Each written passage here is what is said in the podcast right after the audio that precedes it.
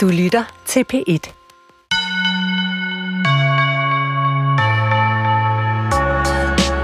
Børn kan være nogle små, lede sataner.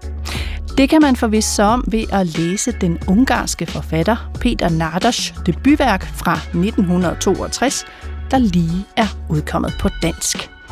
Bibelen hedder den lille roman, hvor læseren møder drengen Judy, der tæsker familiehunden til døde og ydmyger tjenestepigen i en grad, så hun flygter. Og så lurer han i øvrigt på hende, mens hun er i bad. Men hvorfor er knægten så grusom? Ja, det er han måske, fordi han er bange. Han lever nemlig i start 50'ernes Ungarn, hvor Mathias Rakusi som landets ubestridte leder styrer folket med brutalitet, overvågning og hemmeligt politi. I dagens udgave af Skønlitteratur på P1 begiver jeg, din vært Nana Mogensen, mig ind i det her sadistiske paranoia-univers, sammen med ungarskender og oversætter Morten Østergaard Rasmussen. Så hvis du gerne vil vide mere om den her periode i Europas historie og få et godt sted at starte hos den store ungarske forfatter Peter Nardas, så lyt med her den næste time, hvor vi altså kaster os over det lille mesterstykke Bibelen. Nå ja, og så løfter jeg også sløret for lidt litterær breaking news i slutningen af den her udsendelse. Velkommen til. Bilder aus dem Krieg, det sind meine erste det du hører her er en bid af et tysk interview med forfatteren Peter Nardas, der fortæller om sine første tydelige minder. Og det er billeder af krig. Billederne blev lagret, da han var blot to år gammel, siger han, og han har senere prøvet at undersøge, om det må var fantasibilleder eller rigtige billeder, der dukkede op i hans sind. Og han er nået frem til, at det må altså have været rigtige billeder af krig. Die sind dramatische Bilder, also Bilder eines Krieges, eine richtige, ja, ein Bomben, Bombenangriff. Das ist meine, meine erste Erinnerung. Og øh, her kommer jeg til at tænke på øh, vores egen nyligt afdøde digter Henrik Nordbrandt, der sagde, at hans øh, første eksistens jo også var påvirket af øh, krig og bomber, og særligt de bomber, der faldt over den franske skole, mens han blev født, eller da han blev født i 1945. Født med øh, granatchok, tror jeg nok, Nordbrandt kaldte det. Og det samme er sådan set også tilfældet med øh, Peter Nardas, der får bevidsthed midt under 2. verdenskrig. Og den her begyndelse og opvækst fortæller han om i øh, erindringsværket Lysende Fragmenter, der også lige er udkommet i dansk oversættelse. Men øh, ellers så er Peter Nardas jo mest kendt for Trebins værket Parallelle historier, der øh, centrerer sig om øh, Ungars historie i det 20. århundrede. Og det er det her mammutværk fra øh, 2005, som øh, det tog Peter Nardas 18 år at skrive, der øh, gang på gang bringer øh, forfatterens navn i spil, når øh, talen falder på en mulig Nobelpris litteratur. Han har altså ikke fået den endnu. Men jeg må hellere lade dagens gæst, Morten Østergaard Rasmussen, fortælle Peter Narders historie fra begyndelsen. Peter Nardas er født i 1942 og er, ja, som du siger, en af de helt store forfattere i Ungarn, både inden for landets grænser og også internationalt set.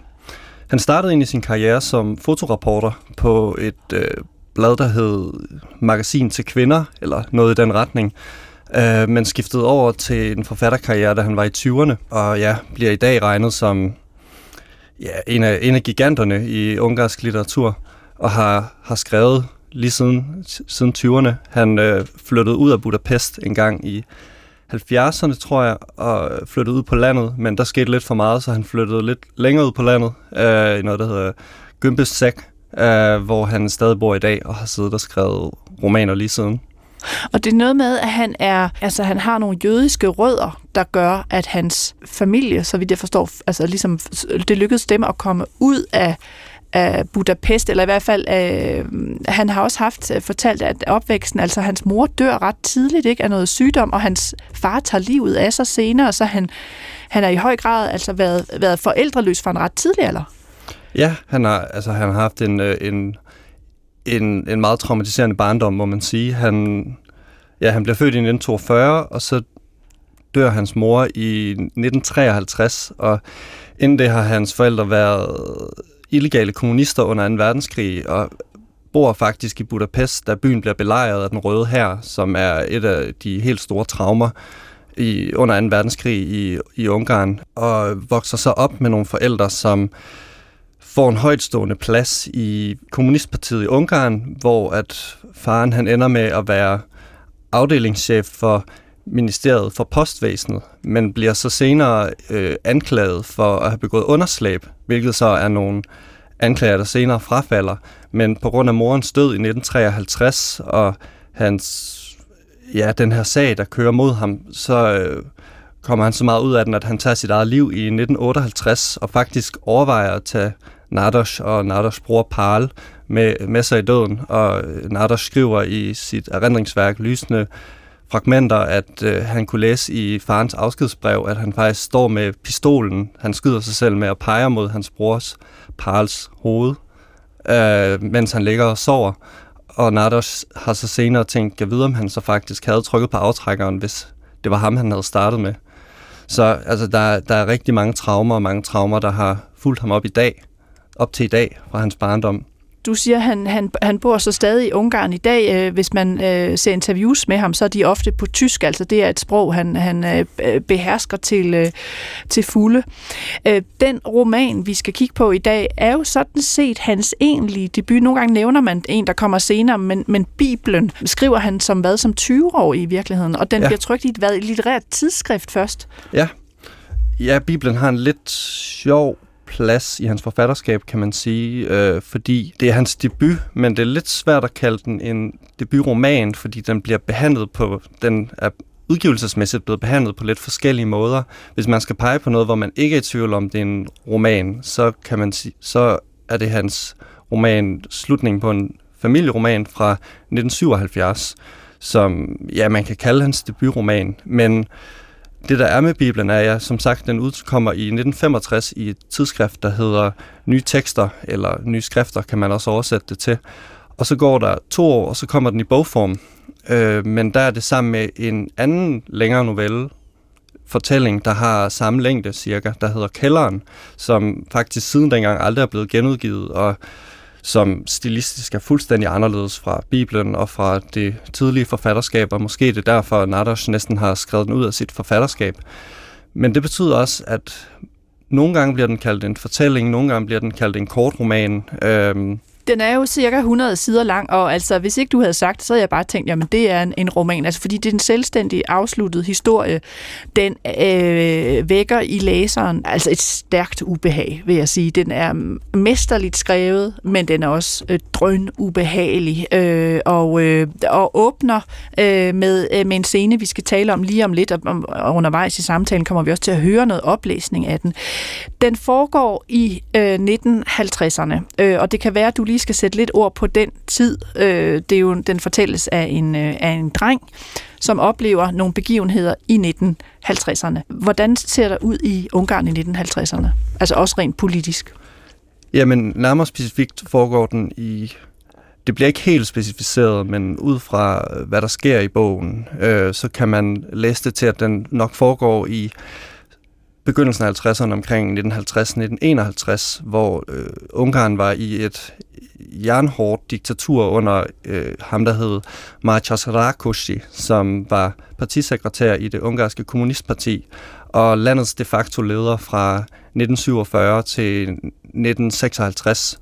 Men i perioden 1948 til, frem til Stalins død i 1953, der havde han nærmest fuld magt i landet, hvor det efter det så blev det indskrænket, indskrænket væsentligt, fordi at han i den her periode altså fuldstændig er ved at køre landet i sænk, fordi han for det første vil have alle sine politiske modstandere af banen, både øh, fra andre partier, fra oppositionen, fra, øh, og endda også fra egne rækker, hvilket betyder, at han sætter gang i en lang række skueprocesser og massefængslinger og deputationer af folk fra Budapest helt ud, langt ud på landet.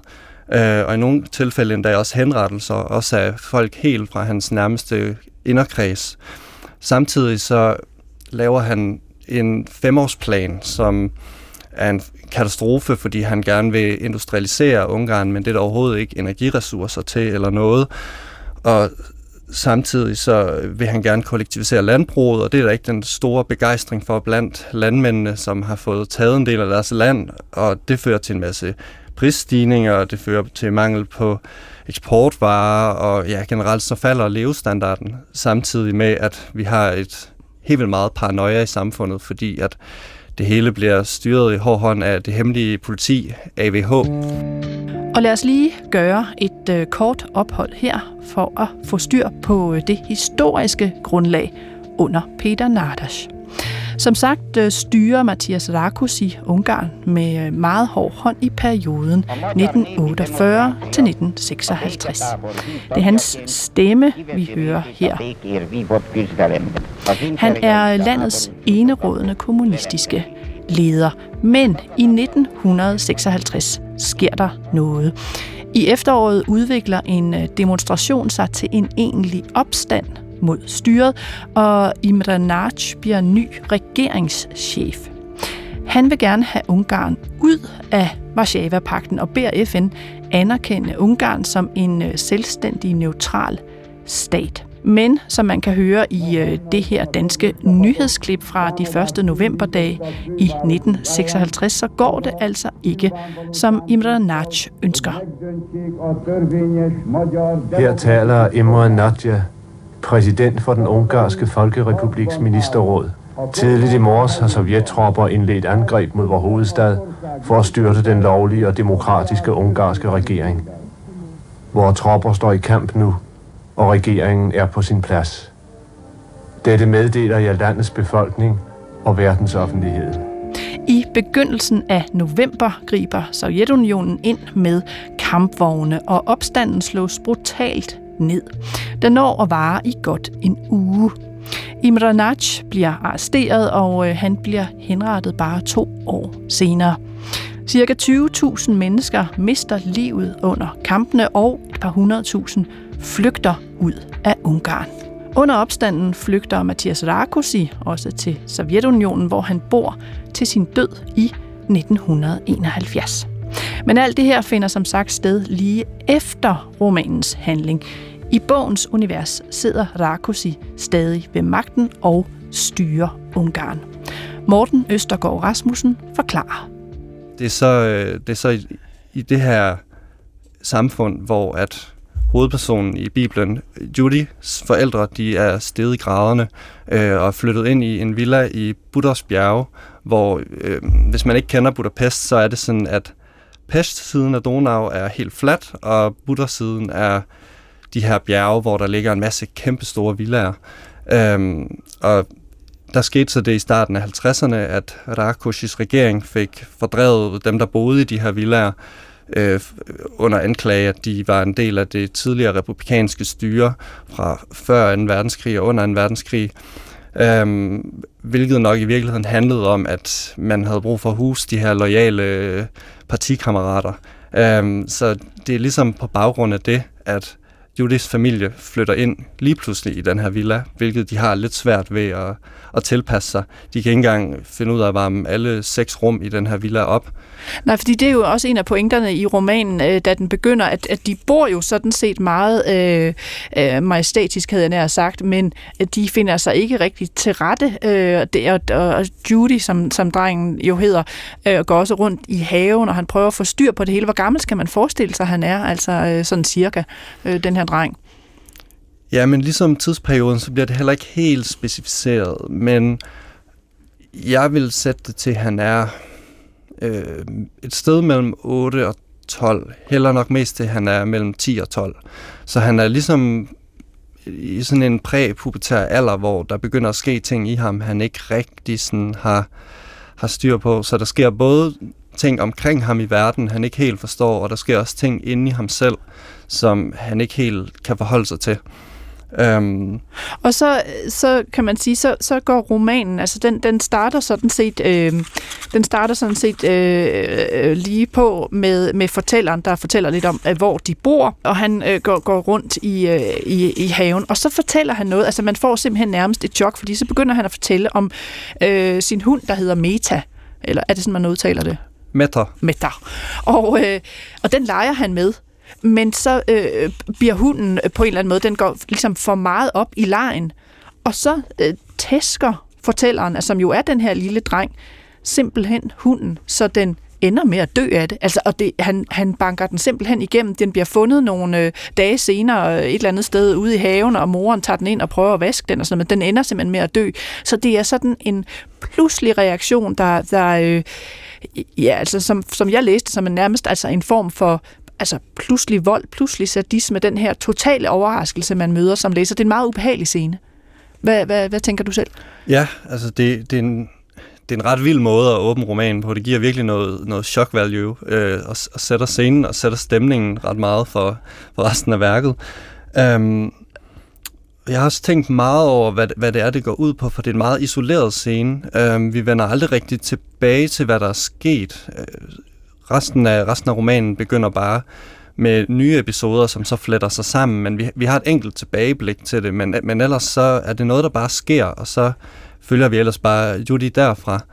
Øhm, og det er en lidt dunkel scene, fordi her, det der jo så sker, at de leger sådan en slags, han kalder det tyrefægtning, hvor han render rundt med en rød klud, øh, og han beskriver det som, hvad de plejer at gøre, at han får den der hund til at løbe rundt i cirkler, og han løber frem og tilbage, og han griner og har det sjovt. Det er sådan, han skriver, det plejer at være. Men så nogle gange, så kommer den til at tage lejen lidt for seriøst, hunden. Og måske kommer Judy i virkeligheden også til at tage lejen lidt for seriøst. Og så begynder den at snappe efter ham. Og så er der så den her episode, hvor han hvor den snapper ud efter hans ben, og han bliver forskrækket. Um, og så det, der er lidt sjovt i det her afsnit, er, at der først står, at han er ja, ude af sig selv. I den ungarske original, der lidt klodset kan man oversætte det til, at der står, at han kunne ikke vende tilbage til sig selv. Uh, så han er ligesom ude af sit hoved. Uh, men så står der alligevel lige efter i sætningen efter, at der ligger det her lugejern i græsset, som han langsomt og helt klar i hovedet rækker ud efter, og så begynder han at slå den her hund igen og igen, og selvom den begynder at pive og kigger benene på ham og bliver helt stiv, så bliver han ved med at slå og stopper faktisk først, når han begynder at vemmes. Øhm, og jeg tror, at den måde, jeg læser det på, er, at den her scene ligesom i virkeligheden også siger noget om de følelser, der er inde i Judy, og de følelser, den her omverden og de her omgivelser øh, sætter gang i hos ham, fordi at man kan sige, at det hele starter som sjov og ballade og leg, og så lige pludselig sker der et eller andet, der gør ham helt vildt bange, helt vildt angst, og det fører så til den her nærmest ja, sadisme, helt spontane og voldsomme sadisme, han nærmest ikke kan stoppe igen. Og man kan sige, det spejler på en måde også det samfund, han er i, hvor at lige pludselig så kunne man blive dømt for et eller andet, for at underslæbe, for eksempel som Nadas egen far, hvor at det hele går rigtig godt, man stiger i graderne, man får en villa, og så falder hammeren, og så er det lige pludselig ikke sjovt længere. Og der ligger den her vold og lurer under overfladen hele tiden, og, og den her altså, trussel øh, om, om vold, øh, og det vender vi også øh, tilbage til. Øh, vi skal høre en, en bid af roman, jeg har fået indlæst. Det er sådan, at fortælleren jo går meget rundt i den her have, han bor i, i øh, huset med sin øh, mor og far, der altså begge to arbejder i systemet, altså er højtstående kommunister, og så bor bedstemoren og bedstefaren der også. Øh, men han går ofte ud i haven, og der møder han så på den anden side af hegnet en pige, så jeg har kaldt hende Eva. Hvad, hvad siger man på ungarsk? Ever. Ever. Så, tæt på. Øh, som han gerne vil have kontakt med, og de har et lidt kompliceret forhold. Hun gider ham ikke rigtigt, men det lykkedes ham i hvert fald på et tidspunkt at øh, tale så meget med hende, han kan komme over, og de spiller en form for, for bold. Det går meget godt. Øh, fortælleren prøver lige frem at kysse hende. Men så opstår der igen den her pludselige konflikt, der altså pludselig fører til en trussel. Det sker øh, med, med lynets hast, og det er den episode, vi skal høre nu øh, indlæst. Altså, hvad der sker, da, da Judy og Eva har den her konflikt, øh, som egentlig bunder i, i noget hyggelig leg og noget hyggeligt spil igen, og så går det bare helt galt.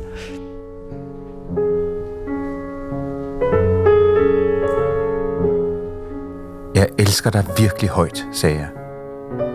Det gør jeg også, svarede hun, men som hun udtalte disse ord, var det som om Evas hårde profil, der lå gemt i det fjerne for et øjeblik, viste sig igen. Jeg trak hende ind til mig. Jeg lagde min mund mod hendes læber, men jeg følte ingenting. Jeg trak min mund væk og lagde den så atter mod hendes læber. Samtidig bevægede jeg hovedet, sådan som mine forældre nogle gange gjorde i den halvmørke entré. Men nu følte jeg overhovedet ingenting. Imens var det, som om Eva ville åbne munden, men jeg trak mig endnu mere påtrængende ind til hende. Hun sprang op. Hun kiggede forskrækket på mig. Jeg troede, hun var oprevet, men det var bare den gamle Evas ansigt. Hun kiggede ned på mig med munden fortrukket i vemmelse. Du kan slet ikke finde ud af at kysse. I Nemetlot kan alle finde ud af det, sagde hun. Tog bolden og løb ud på havegangen med den. Der begyndte hun at drible.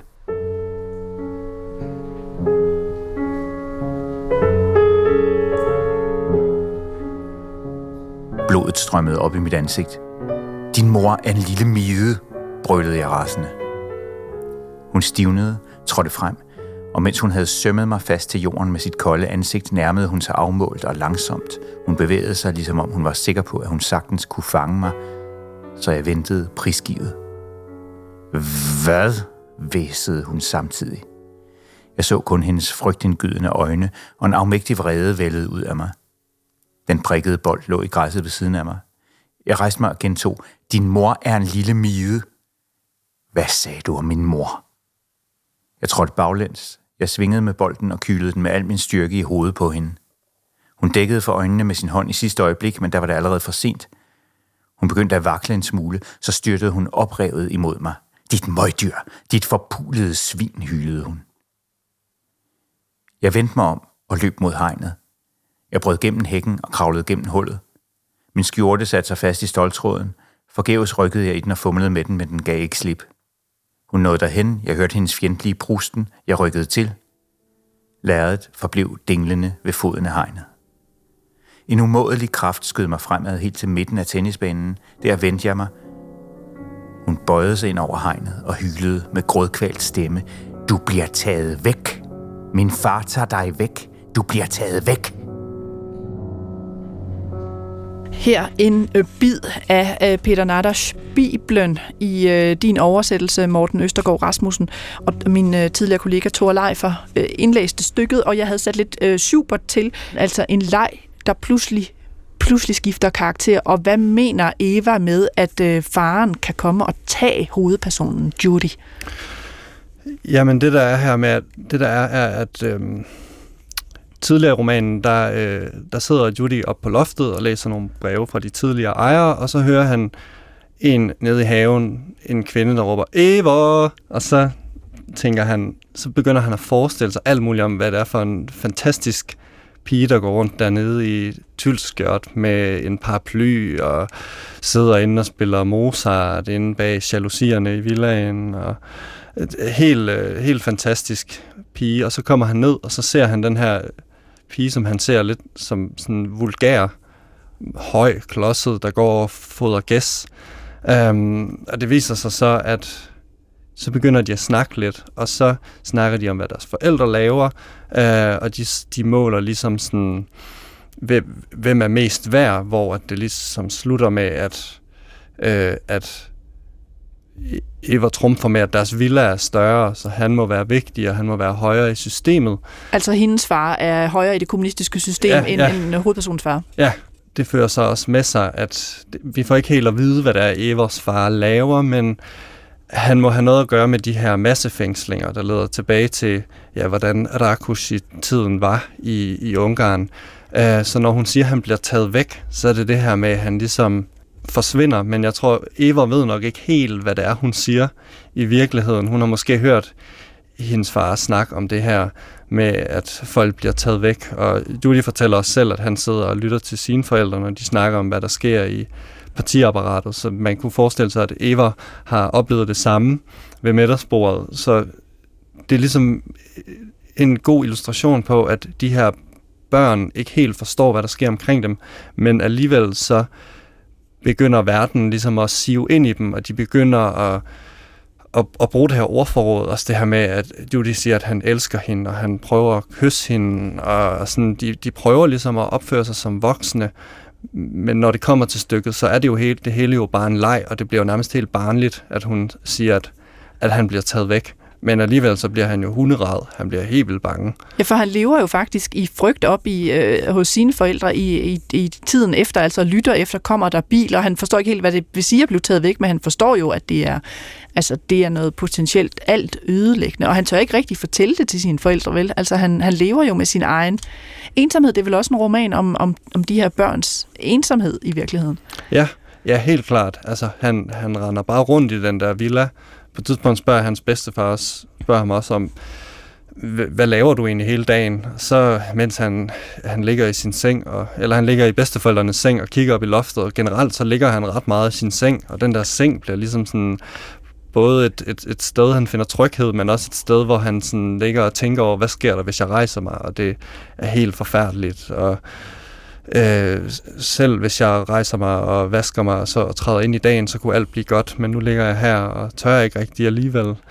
Um, altså det er helt klart, at han er depressiv, og han er restløs, og derfor så selvom han bliver lidt skuffet over, hvordan Eva ser ud, og hvordan Eva er, så vil han alligevel gerne lege med hende, og han vil alligevel gerne rende rundt med hende og bliver også på en måde tiltrukket af hende, måske i mangel på bedre, synes han selv, fordi han, han er i virkeligheden lidt en drømmer, øh, og det er nok også derfor, der skal så lidt til, før han så bliver vred på Eva, fordi hun har skuffet ham helt oprindeligt i hans forestilling om, hvordan en, en, en, en lille pige er, fordi det ved han egentlig ikke. Det... det er meget interessant, og der, der kommer jo så, fordi der er noget, sker jo altid i uh, Romania. Der, der er en tilstand, og så sker noget. Øh, og og det, det første, der ligesom sker, det er, at han møder Eva, men så møder han jo endnu en, en ung pige, kan man sige, som er modsætningen til Eva på mange måder. På den måde, at hun kommer fra landet. Hun er fattig, uddannet, øh, og det er den øh, tjenestepige, øh, de, de får familien. Jeg kalder hende øh, Sidike, Sidike Sidike. Sidike hedder hun. Øh, prøv at sætte nogle ord på hende, og hvorfor skal de overhovedet have hende? Det virker jo som om, at bedstemoren er rimelig træt af, at de skal have hjælp i huset, og ja. moren og faren øh, begynder at indrette deres samtaler, så de ikke siger noget upassende, hun overhører. Så det virker egentlig ikke som om, at, de, at, øh, at det virker mere som et, øh, et pres, at de nærmest skal have en tjenestepige. Jeg tror oprindeligt, forældrenes idé er det her med, at de flytter ind i den her villa, øh, hvor der er alle de her rum, og der er også øh, kammer til øh, tjenestefolkene, og sådan, og de, de aner jo ikke, hvad de skal gøre, og, og, og det er slet ikke beregnet til folk som dem, øh, som ja, har en bedstemor for eksempel, der går og, øh, og gør rent, øh, og er tilfreds med det, selvom hun har overknuder i benene, og nærmest ikke kan bukke sig ned. Så jeg tror, de tænker en måde, de kan komme til at passe ind i den her i den her villa, eller i den her lejlighed. Det skal måske siges, at det, altså, som regel bor man faktisk i lejligheder i villaerne i Buddha. Man bor ikke i hele villaen. Øhm, men for ligesom at passe ind i det her, og for at leve op til nærmest ja, den forestilling, der er om dem, der bor i villaerne i Buddha, så øh, hyrer de den her tjenestepige, men de ved jo sådan set ikke helt, hvad det er, de går ind til. Og det går så nok ud over hende, i sidste ende, fordi at de kan slet ikke finde ud af, hvad skal de sætte hende til, og hvad, hvad, hvad skal hun hjælpe med, og hende der bedstemoren går under hende i nakken hele tiden, um, og Judy kan slet ikke lade hende være, og det er lidt, man bliver lidt i tvivl om, hvad der er, der foregår, for på den ene side, så mobber han jo hende jo systematisk, øh, og det leder nok lidt tilbage til, at han ligesom med Eva bliver lidt skuffet, fordi da han hører ved middagsbordet, hvor de også forældrene fortæller bedstemoren, øh, at Sidike hun skal flytte ind i huset, og de skal have en tjenestepige, og bedstemoren skal ikke lave noget, hvor hun så bliver meget vred. Så det Judy han bare tænker på, det er, at det er en landsbypige. Det er jo helt fantastisk, at der kommer en landsbypige. Og så det han ser, det er Sidike, som er lidt naiv og lidt usikker, øh, og som siger du til ham, det bliver han meget fornærmet over. Og, øh, og det betyder så bare, at ja, at han, han systematisk begynder at mobbe hende, men samtidig så har han også brug for noget omsorg, de her forældre, der, alt, der aldrig er der. Øh, faren er ikke hjemme og spørg, stiller ham bare altid det samme spørgsmål, når han kommer hjem fra arbejde, uden at forvente et svar, og moren hun pisker rundt og har altid alt for travlt. Man finder aldrig helt ud af, hvad det er, hun laver. Man finder egentlig heller ikke ud af, hvad det er, faren laver, men et eller andet har de meget travlt med hele tiden. Øhm, så han, så Judy kommer til at mangle noget omsorg, så hver eneste gang Siddike, hun ikke kan leve op til det, så bliver han nærmest vred på hende, og så skal der ske det ene og det andet med hende, og han... Han sidder og sparker hende under bordet, og altså ja, ydmyger hende på... skadefro, og kommer med undskyldninger, men hvor han så, hvor det nærmest er helt manipulerende, hvor han går og griner for sig selv bagefter. Og forældrene kan ikke rigtig helt, altså forældrene opdager ikke noget, de opdager hverken, at Judy er efter hende, eller at bedstemoren er på nakken af hende, eller sådan, de, for de er der nærmest ikke, og de prøver at tage hende ind og sige, at hun er en del af familien, men alligevel så har hun ikke en stol ved bordet. Hun sidder på trappeopgangen til loftet, hvor bordet er rykket hen, og bliver nødt til at sidde med skål, øh, suppe, suppetallerkenen i skødet og, og sådan nogle ting. Så hun bliver ligesom offer for en total forvirring i virkeligheden i den her villa fra alle sider. Det er, det er sådan en, øh, altså for mig har det også været, altså det er nærmest et studie i sådan gensidig ydmygelse, i hvert fald når man, når man læser det. Vi skal høre et stykke lige om lidt, men, men det der er gået forud er jo, at uh, Judy, uh, drengen her, uh, er ude i haven og, og kigger ind på badeværelset, hvor uh, Sidike er i bad, og han ligesom kravler op og, og ser hende nøgen, og de får øjenkontakt, og hun begynder jo at, at, at skrige og kramme sig med håndklædet, uh, og, uh, og han er jo lidt bange for, at det skal hun fortælle til forældrene men, men det gør hun faktisk ikke. I stedet for, så har hun så sagt til, øh, til moren, at øh, han ikke har spist sine linser op, øh, og det bliver han ekstremt sur over. Altså han føler, at hun har øh, snøret ham, eller været stikkeragtig. Og øh, nu er de alene sammen. Han ved, øh, at hun er kristen, fordi at hun går med et kors. Hvad skal vi lægge i det her med, at øh, tjenestepigen er kristen? På den her tid, på Darkushes tid, der var eller op til, der sad den katolske kirke på, på rigtig meget magten i forhold til særligt uddannelsessystemet. Det var dem, der stod for skolerne og, og lærerne, og de havde rigtig meget indflydelse i samfundet. Øhm, og det ville ja, Rakushi gerne gøre op med, så han fik fængslet nogle af de højtstående medlemmer, og han fik nationaliseret skolerne, og han øh, øh, sørgede for, at katolske præster ikke kunne undervise. Men noget, han ikke så meget fik gjort op med, var den religiøse åndelighed.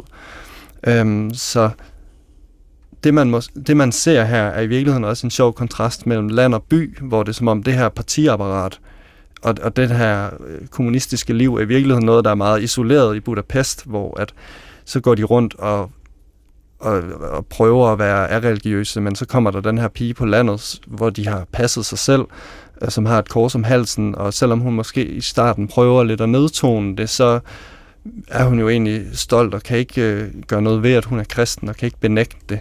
Så det bliver ligesom den her lidt sjove kontrast mellem den verden, der var før kommunisttiden, og så den verden, der er nu, som familien egentlig ikke rigtig kan gøre noget ved, fordi forældrene, de, selvom de diskuterer, om de måske lige skal rette hende lidt til, så, øh, så faren han spørger os moren, hvornår skulle vi have tid til det? Fordi de har jo også så travlt.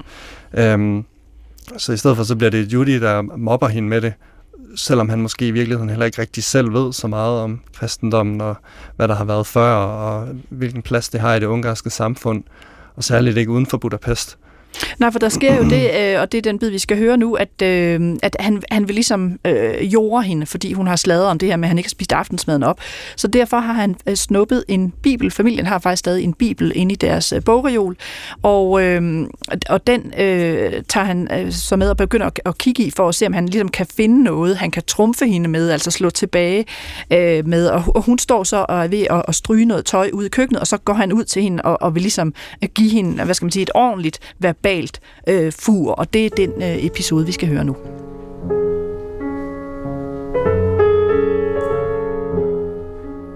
Jeg ledte efter de 10 bud. Jeg fandt et par interessante afsnit, så bladrede jeg anspændt og hastigt videre, men forbuddet mod at lyve eller stikke nogen fandt jeg ingen steder. Noget om Judas forsvævede mig, men jeg vidste ikke helt præcis, hvordan han var forbundet med det at lyve, og af de 10 bud var det kun, du må ikke slå ihjel, jeg kunne komme i tanke om. Det dunkede ind i mig, og jeg flåede hurtigere og hurtigere i siderne. Jeg dvælede ved de afsnit, der gjorde redde for, hvem der nedstammede fra hvem. Så sprang jeg op, og med Bibelen i hånden spacerede jeg ud i køkkenet. Siddike var i gang med at stryge. Omkring hende dækkede hed damp køkkenet. Hvad er det her? Jeg lagde bogen på bordet. Hun kiggede på den. I lang tid svarede hun ikke, som en, der er bange for endnu et angreb med et ukendt mål. En bibel, sagde hun med meget besvær. Ser du? Der står også i den, at man ikke må lyve. Det siger din dyrebare bibel også. Kære Judy, lad mig nu stryge, bønfaldt hun mildt. Lyve kan du i hvert fald. Og nu skal jeg lade dig være. Hvad? råbte jeg vredt som svar. Hun så bønfaldende på mig, og jeg vredt, stift og uden et smil på hende.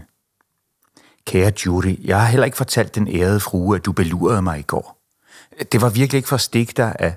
Ha, ha, jeg grinede frægt. Du bilder dig selv ind, at jeg kiggede ind på dig. Hvor skulle jeg kigge ind til dig, og hvornår? Der kan du se, du kan ikke finde ud af andet end at lyve sammen med din rådne bibel. Frygten og vreden væltede ud af mig. Jeg tog den sorte bog op, og mens jeg flåede i siderne, brølede jeg. Værsgo, værsgo, lort, der kan du se. Værsgo, din løgner. Hun efterlod strygejernet og flåede den sønderrevne bibel ud af hånden på mig. Hvorfor gør du det? spurgte hun halvkvalt af forskrækkelse og knudede den ind til sig. Jeg tog fat i den, rykkede den ud af hænderne på hende og kylede den mod væggen. Den faldt ned i hjørnet med spredte sider. Hvorfor gør du det her mod mig? Hun begyndte at græde. Hun gik hen til Bibelen, tog den op, rystede den let og tog den med sig ind på sit værelse. Hun lukkede ikke døren bag sig, og jeg kunne høre, at hun græd. På bordet ved siden af mig begyndte min bedstemors ene natkjole at ryge. Jeg rakte ikke ud efter den. En ubestemmelig hævnfølelse opflammede mig til at lade den brænde. Jeg vidste ikke, hvem jeg skulle hævne mig på og hvorfor, men jeg kunne mærke vreden hobe sig op i mine spændinger i kæben. Det lyserøde flanel begyndte langsomt at blive brunt under strygejernets kanter. Det beroligede mig. Og mens jeg tykkede på hvert ord, råbte jeg ind på værelset. Huset brænder!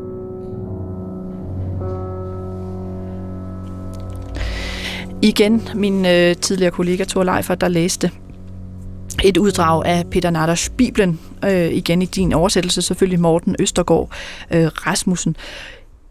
Der er rigtig mange ting i, øh, i den her scene. Øh, vreden, der pludselig dukker op, og den der, som han også siger, en hævnfølelse. Han har brug for hævn, men han ved ikke hvorfor, han ved ikke, hvem den skal gå ud over. Øh, og så går det altså ud over øh, Sidike.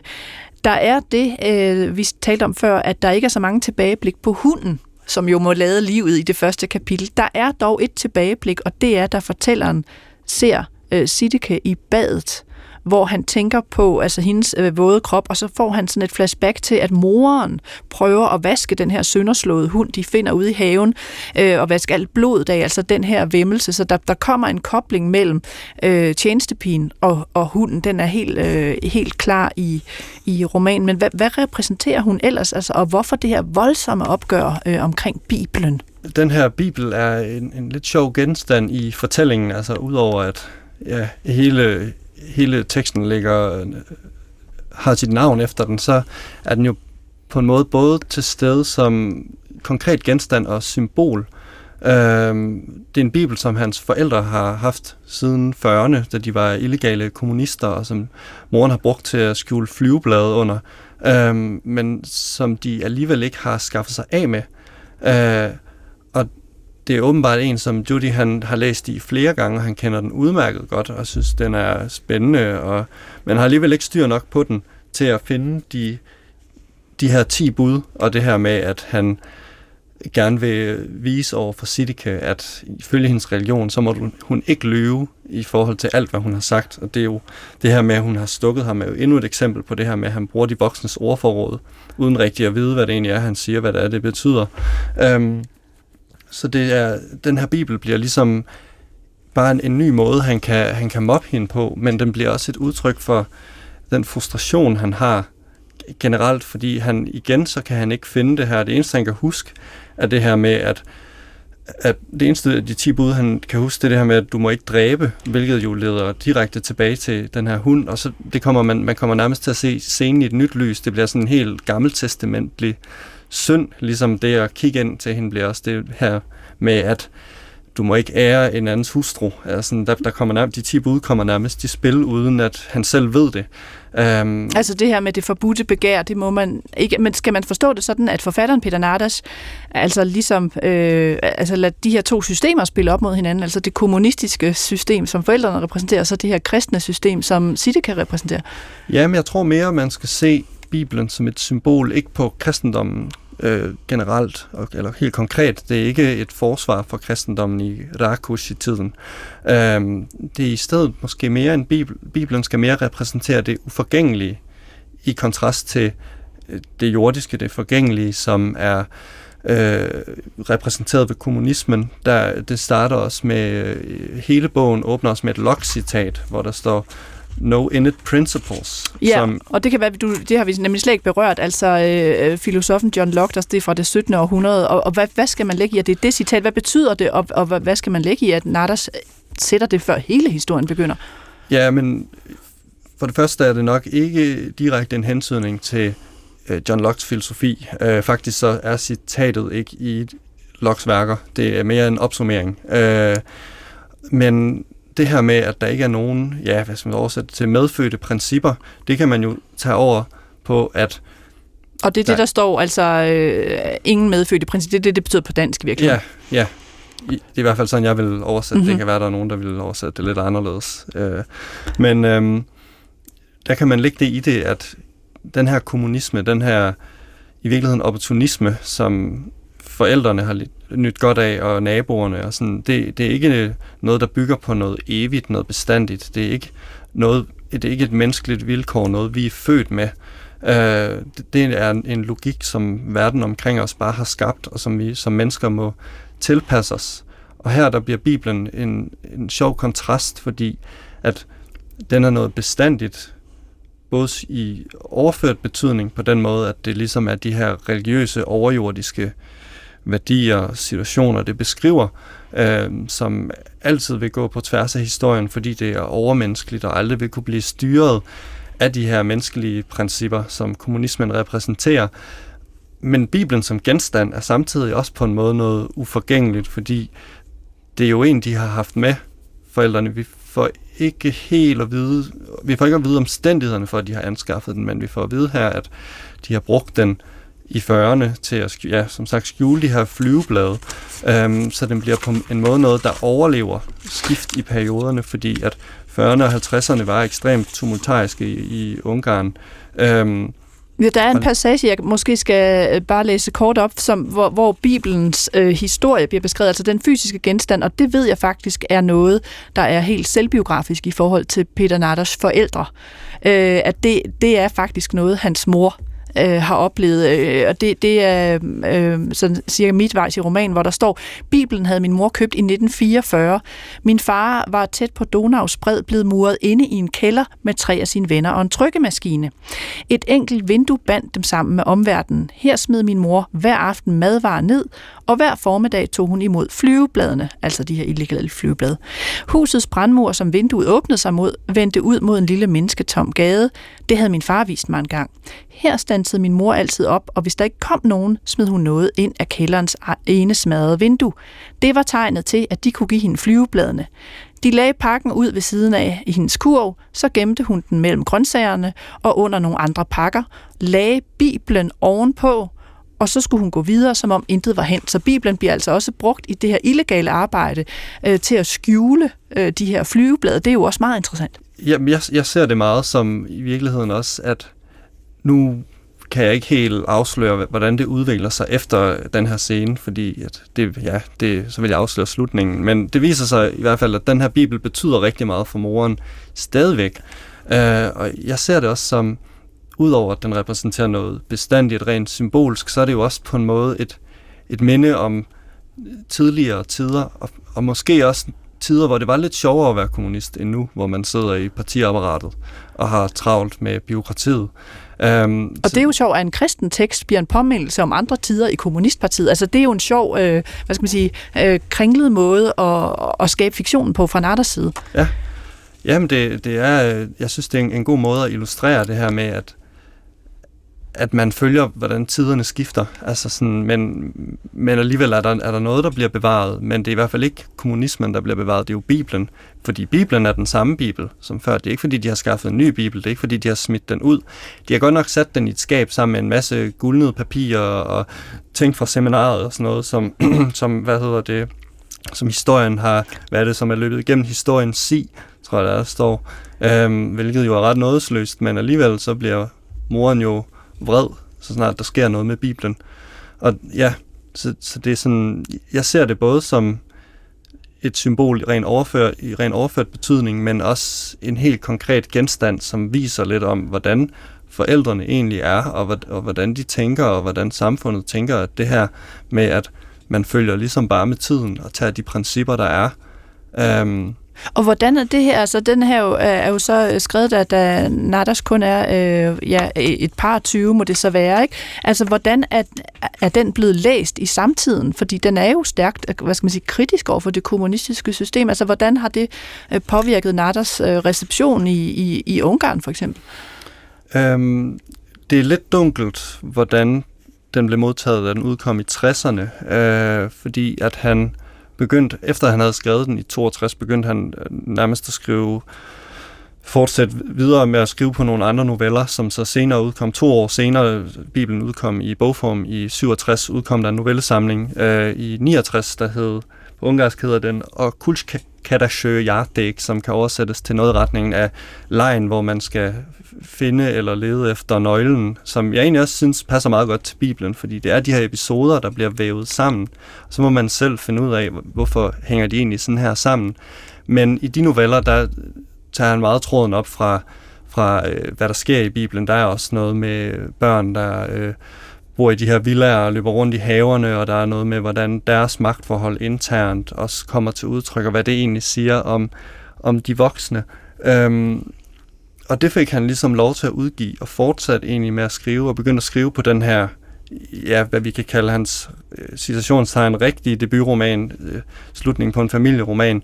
Øh, men efterfølgende fik han faktisk skriveforbud. Så vidt jeg kan læse mig til, ikke kun fordi, at han havde skrevet de her noveller, men der var også nogle ting i forhold til kulturpolitikken i 60'erne og 70'erne, øh, og at han var associeret med et tidsskrift, som også havde, øh, som var ravet uklar med regeringen.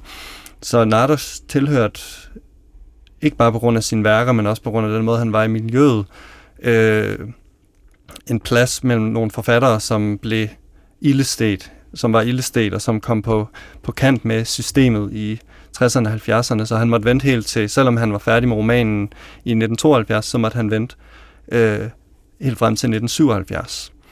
Men i dag er det ikke noget, man øh, snakker så meget om. Øh, tværtimod, at den, øh, den har en, en stor plads i hans forfatterskab i Ungarn. Altså Bibelen? Ja. Øh, ikke, øh, ikke helt så meget internationalt set, øh, men det er en, man, når man skriver om Nardos samlede forfatterskab, så starter man der, og man og det, den er ligesom et hovedværk i hans helt tidlige forfatterskab, der tæller de her noveller fra 60'erne. Øh, og er der nogen ligesom tråde fra Bibelen, der peger ind i, altså det, øh, nogle af lytterne måske kender som hovedværk, altså parallelle historier for eksempel, eller øh, det, øh, det der, der, der lige er udkommet, altså den, det der store værk, der hedder Lysende Fragmenter, altså er der tråde fra det allertidligste og ind i det langt senere? Ja, jamen det er der helt klart. Senere, Nardos har altid beskæftiget sig rigtig meget med erindring i sit øh, forfatterskab, øhm, både fra øh, memoirernes bog og i parallelle historier, og sådan, men de kredser det er værker, der kredser meget om den personlige erindring over for den kollektive erindring og historien, øhm, og er meget essayistisk skrevet, hvor de her tidlige værker, blandt andet Bibelen, er, er meget sceniske. De lægger meget vægt på replikker, øh, hvilket der også er i de senere værker, men der er også de her kæmpe lange beskrivelser af scener og, og historisk baggrund, og sådan, hvor at man kan sige, Bibelen kræver os en historisk forudsætning for helt at præcis at finde ud af, hvad det er for et samfund, vi er i. Det er også derfor, jeg har skrevet et efterskrift til, hvor jeg kommer ind på, hvad er det egentlig for en periode.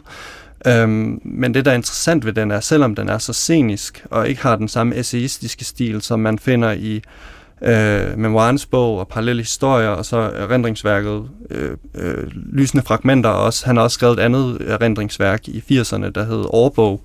Øhm, så er det alligevel på en måde øh, en selvbiografisk stil, den har hvor, ja, som du også fortalte der med Bibelen, det bygger på mange selvbiografiske øh, episoder i hans liv, og er på en måde en slags, man, jeg synes, man kan se hele hans forfatter, tidlige forfatterskab som en bearbejdelse af den traumatis, traumatiske og forvirrende barndom, han egentlig har haft i, øh, i 50'ernes Ungarn. Um, og hvor meget er det nødvendigt for, altså nu har vi jo gjort ret meget ud af, og det er jo så også min beslutning, gjort ret meget ud af at fortælle om, hvordan er Ungarn i, eller var Ungarn i 50'erne, og hvad er det med forældrene, og hvad er det, de laver, og kommunisme, altså så man forstår den historiske grund, man står på, inden man læser fiktion, men hvor meget er det nødvendigt at vide om Ungarns historie, for eksempel for at læse Nardas forfatterskab? Jeg vil sige, det åbner sig ret meget, øh, hvis man gør det. Øh, men jeg vil også sige, at både med Bibelen, selvom den er lille, og selvom det historiske egentlig fylder ret meget i baggrunden, så øh, synes jeg også stadig, det er en bog, man kan, man kan læse uafhængigt. Det er god litteratur. Øh, og man kan også sige, hvis vi går længere frem til for eksempel parallelle historier, som er 1600 sider lang, øh, så tror jeg også, der er mange ungar, der øh, ikke har 100% forudsætningerne til at forstå alt, hvad der foregår. Faktisk på ungarsk, det er så ikke kommet på dansk, men på ungarsk kom der et følgebind, som er 500 sider langt, der er med billeder og historiske beretninger og sådan noget til parallelle historier, der ligesom forklarer, hvad er det egentlig, der foregår rent historisk. Um, så jeg, jeg synes klart også, man kan, man kan også godt læse Nardos forfatterskab, for, bare fordi det er god litteratur, og fordi i virkeligheden, selvom der er den her historiske baggrund, så er det jo bare en måde øh, at vise, hvordan vi mennesker opfører os igennem historien, og det er virkelig, Bibelen er i virkeligheden et studie i nogle psykologiske mekanismer. Altså ondskab og angst og ensomhed ja. og, og, og, og en form for, hvad skal man sige, sadist, sadisme altså ja, et eller andet sted. Ikke? De, og hvordan de ting kommer til udtryk i relationer, hvilket jo også er at det man ser ved, at der er så mange replikker, og så mange, øh, altså det er jo nærmest et psykologisk kammerspil mere, end det er en historisk beretning. Der bliver brugt mere tid på, at han ligger i sin seng, og angsten driver gennem ham som en sky, og han kigger på, at det regner udenfor. Mere end der bliver brugt tid på at forklare, hvor er vi egentlig. Eller sådan, altså sådan, det handler først og fremmest om en dreng, der driver rundt i en villa og er hunderad for den verden, der er omkring ham, og ikke kan styre sine følelser, og ikke rigtig ved, hvad der er, der sker inde i ham. Mere end at det er en, en bog om Rakoshi-tiden. Det, altså, altså, jeg, jeg kunne ville drømme om at se den her også måske lavet som noget teater. Altså, der er, øh, der, er, der er der er nogle scener, der er bygget op, som, øh, som kunne være ret fantastiske at være vidne til, øh, så man fornemmer den her gensidige ydmygelse. I dag er der jo øh, den fornemmelse af, at Ungarn øh, ligesom er om ja, Europas bad boy, for nu at, at sige det sådan rent øh, politisk med den her øh, øh hvad skal man sige, meget højere drejet politik og Viktor Orbán og alt det her. Øh, hvordan har øh, Peter Nardas det med det, og hvordan har Ungarn det med Peter Nardas i dag? Fordi, som du sagde tidligere, han, han bor der jo stadig, øh, til trods for, hvad han har været udsat for af systemet med, med det her øh, udgivelsesforbud. Altså, hvordan øh, er Nardas plads i Ungarn i dag? Altså man kan sige først og fremmest, så han udkommer på Jellenkort, som nok er det ungarske Gyldendal. Så et stort forlag. Han bliver eksponeret helt vildt meget. Han, han er over det hele øh, og, og bliver læst. Han, han bliver nok læst af et lidt ældre publikum i Ungarn, hvor at han taler til, til flere yngre læsere i, i Danmark. Øhm, I forhold til, hvordan han står i det politiske system, så er han Øh, ja, det er ved det, han er så, altså, ja, systemkritisk i det hele taget. Ja, øh, Nardos er også øh, lige så meget øh, essayist. Han, han har skrevet utallige essays. Der er kæmpe tykke bind, der samler hans essays. Øh, så han har løbende udtalelser om, om politik og samfund i, i Ungarn.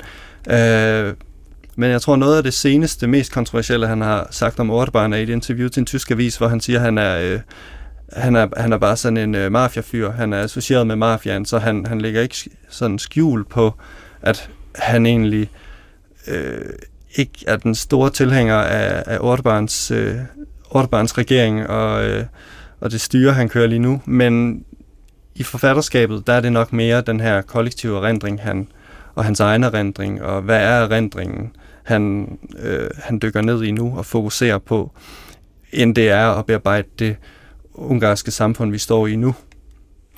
Og og her til sidst, øh, øh, Morten Østergaard Rasmussen, altså Peter Natters er jo som sagt for 42, så, så han, er en, han er en ældre mand efterhånden.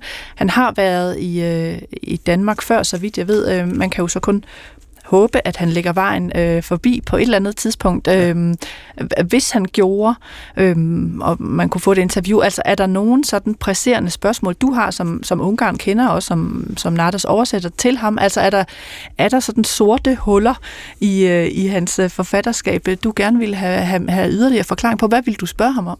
Så man kan sige, fra mit eget perspektiv har jeg jo siddet med med Bibelen i har, har læst den igennem fem-seks gange på ungarsk, og har været nede i hver eneste ord, og sådan.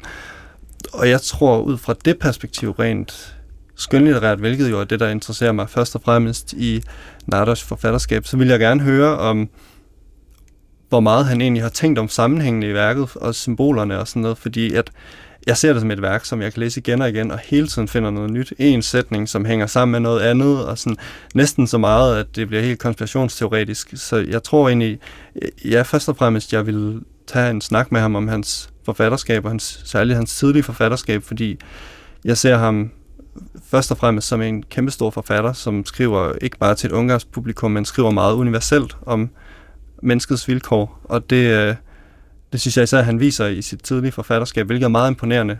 Altså, ja, det er ret vildt at tænke på, at den her er skrevet af en, der har været et par 20. Ikke? Altså, ja. det er jo helt vildt. Altså, den, den, vildt. Den, den, den ville være den modne forfatters øh, værk, hvis man skulle have gættet på alder. Ikke? Ja, vi må, øh, vi må håbe, han øh, dukker op i Skandinavien på et eller andet tidspunkt, så du får mulighed for at stille ham spørgsmål. Så vil jeg også gerne stille ham nogle spørgsmål, det er helt sikkert. Men øh, tak fordi du kom og introducerede os for, for debutværket. Tak fordi jeg måtte. Skønlitteratur på P1 er slut for denne gang. Min gæst i dag var ungarskender og oversætter Morten Østergaard Rasmussen. Han har oversat Peter Narders Bibelen og romanen er lige udkommet på forlaget Sisyfos. Den romantrilogi af Peter Narders, vi også talte om i dag, hedder Parallelle Historier, og den er udkommet på Rosinante og oversat af Peter Esterhars, der også har oversat den seneste udgivelse af Narders på dansk, Lysende Fragmenter, og den er udkommet på Gyldendal. Husk i øvrigt, at du altid kan skrive til programmet på litteratursnablag.dr.dk. Jeg var din vært og øh, hedder Nana Mogensen, og nu får du lidt litterær breaking news, som jeg lovede i begyndelsen. For efter jeg lavede ugens interview, ja, så har jeg fået lov til at afsløre, at Peter Nardas kommer til København i maj næste år. Han øh, bliver interviewet på Teater Republik i et samarbejde med Bogforum, og øh, de nærmere detaljer følger, så lad være med at begynde at lede efter billetter endnu. De er slet ikke sat til salg. Men altså Peter Nardas i Danmark til næste forår. Og øh, jeg vil naturligvis også prøve at få et interview med ham til øh, programmet. Vi høres ved i næste uge.